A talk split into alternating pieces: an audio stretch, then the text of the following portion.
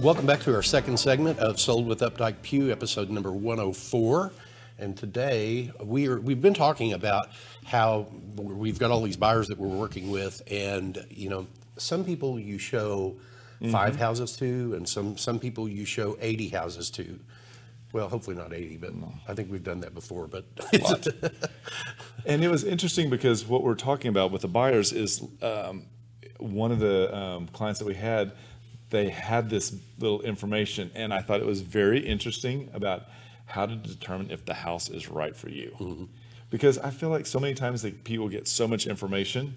And it's coming in from so many different areas, from so many different participants, um, from some that aren't even participants that still feel like they need to weigh in, and um, it gets the unmarried marriage counselors. Oh my gosh, aren't they there? I think we've had, I think in the last couple of weeks we've had a lot a few of those. third baseman on the on the on the uh, on the grounds with us. But we wanted to take and these were really I was hearing this happen and I thought this is some really great stuff because sometimes it you just don't know and this kind of helps you begin to mm-hmm. like get all of your little butterflies in a row mm-hmm. so you can begin to make a clearer decision and and these are true.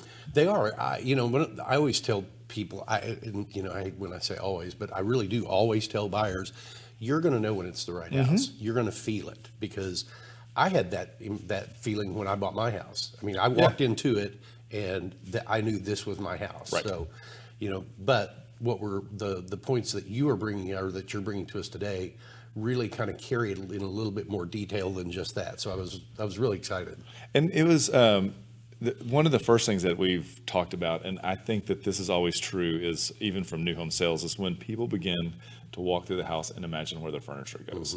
I think that it has always been um, a really clear tell that kind of helps you and I and other agents to know when, okay, now we really have to start digging on getting enough information to help them make this decision. But it is one of the big steps. It is, and it's it's really uh, when they start doing it in detail. I think everybody really kind of walks in and kind of figures out how am I going to live in this house. But it's when they start talking about specific pieces that they own, True. that or they're going to be bringing with them. Because sometimes people move and they don't take anything with them. This is so when I was in new home sales, this is when I knew we were going to get it because San Antonio was a very military oriented town.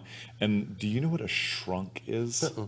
So a shrunk is a wooden closet that is purchased usually when they're in England or overseas and they love them and they bring them back and they're enormous because I guess apparently the housing over there doesn't have closets, hmm. and so they're enormous, and they're always like, "Well, where am I going to put my shrunk?" And if I heard it once, I heard it a hundred times, and I was like, "Oh, those shrunks, they're too big. Just leave it somewhere." that builder should have started putting those on the floor plans. Like, your shrunk will fit right here. Here's the dimension. This is where it goes. We also noticed that if people sit down on other people's furniture, Mm-hmm. I call it sticky time, and that's when we start really realizing, hey, these they're starting to take it in and like, ooh, how does the whole thing fit? Yep. So, yep. And what's another one? That most of the that your most important boxes are checked. And this really talks about everybody's got their their their list of things that they're looking for in their new home. And there might be 10 things on there there might be 20 on there rarely do we ever get a house that has all of that in there but you know you you find the one that's got most of them Right. And I think that that's the key thing, and that prioritizing the important ones. Because if most of the boxes are checked, but they're not your key, I think that's a little bit.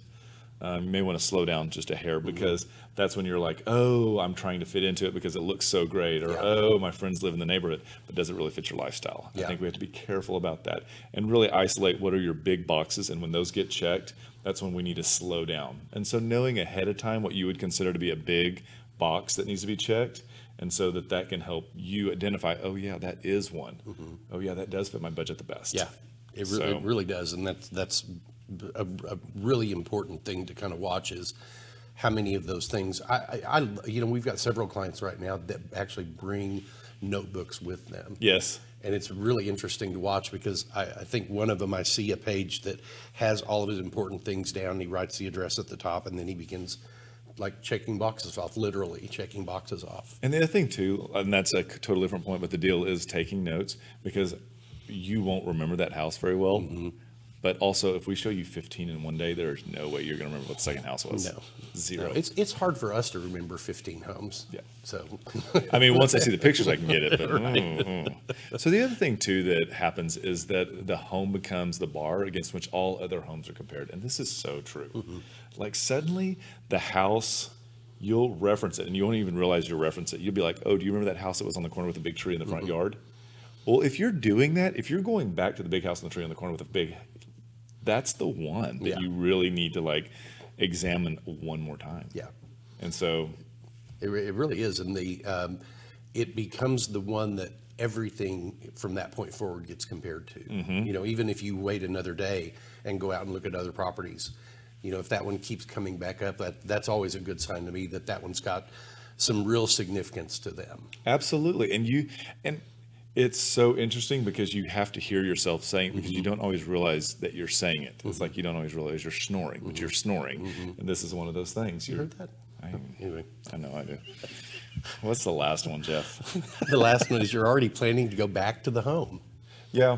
And that it kind of ties in with the one right before because the you you do talk about that you know you continue to reference back to that home and then you know well let's go back over there again. Let's go back let's go back and look at that one also. And you feel an internal draw to do that. The other thing too you'll see is that people, if you think that somebody else in your family or in your decision making wheelhouse needs to see the house, that really is becoming one of the ones. If Yeah. you don't think that they need to see the other ones, then it's not important. That's not the one for you. yeah I agree I agree And so one of the things, just kind of, um, we've always said that the option period after a contract has been executed is your time to control the contract. And so getting that time where the house is yours, but you can still terminate and get your earnest money back, it's so critical. And I think people get really nervous, but this is that one time, especially right now when things are like whipping up, that if you can grab that option period and control the contract, you're so much smarter. And that's what Yeah. you taught me that when we I first got into the business that it is your turn to dance and Mm-hmm. nobody else's. But if you don't get there just let the music play. Yeah, that's it, that's it, especially in today's really competitive market. So I hope these have been helpful to you today because they, they are things that we see happen. Uh, if you're ready to begin the process to look for a house, please reach out to us. We'd love to help you. If you're a current homeowner and considering maybe a move up or a move down and just want to get some market information about your home, we're happy to share that with you. and remember we want to be your realtors for life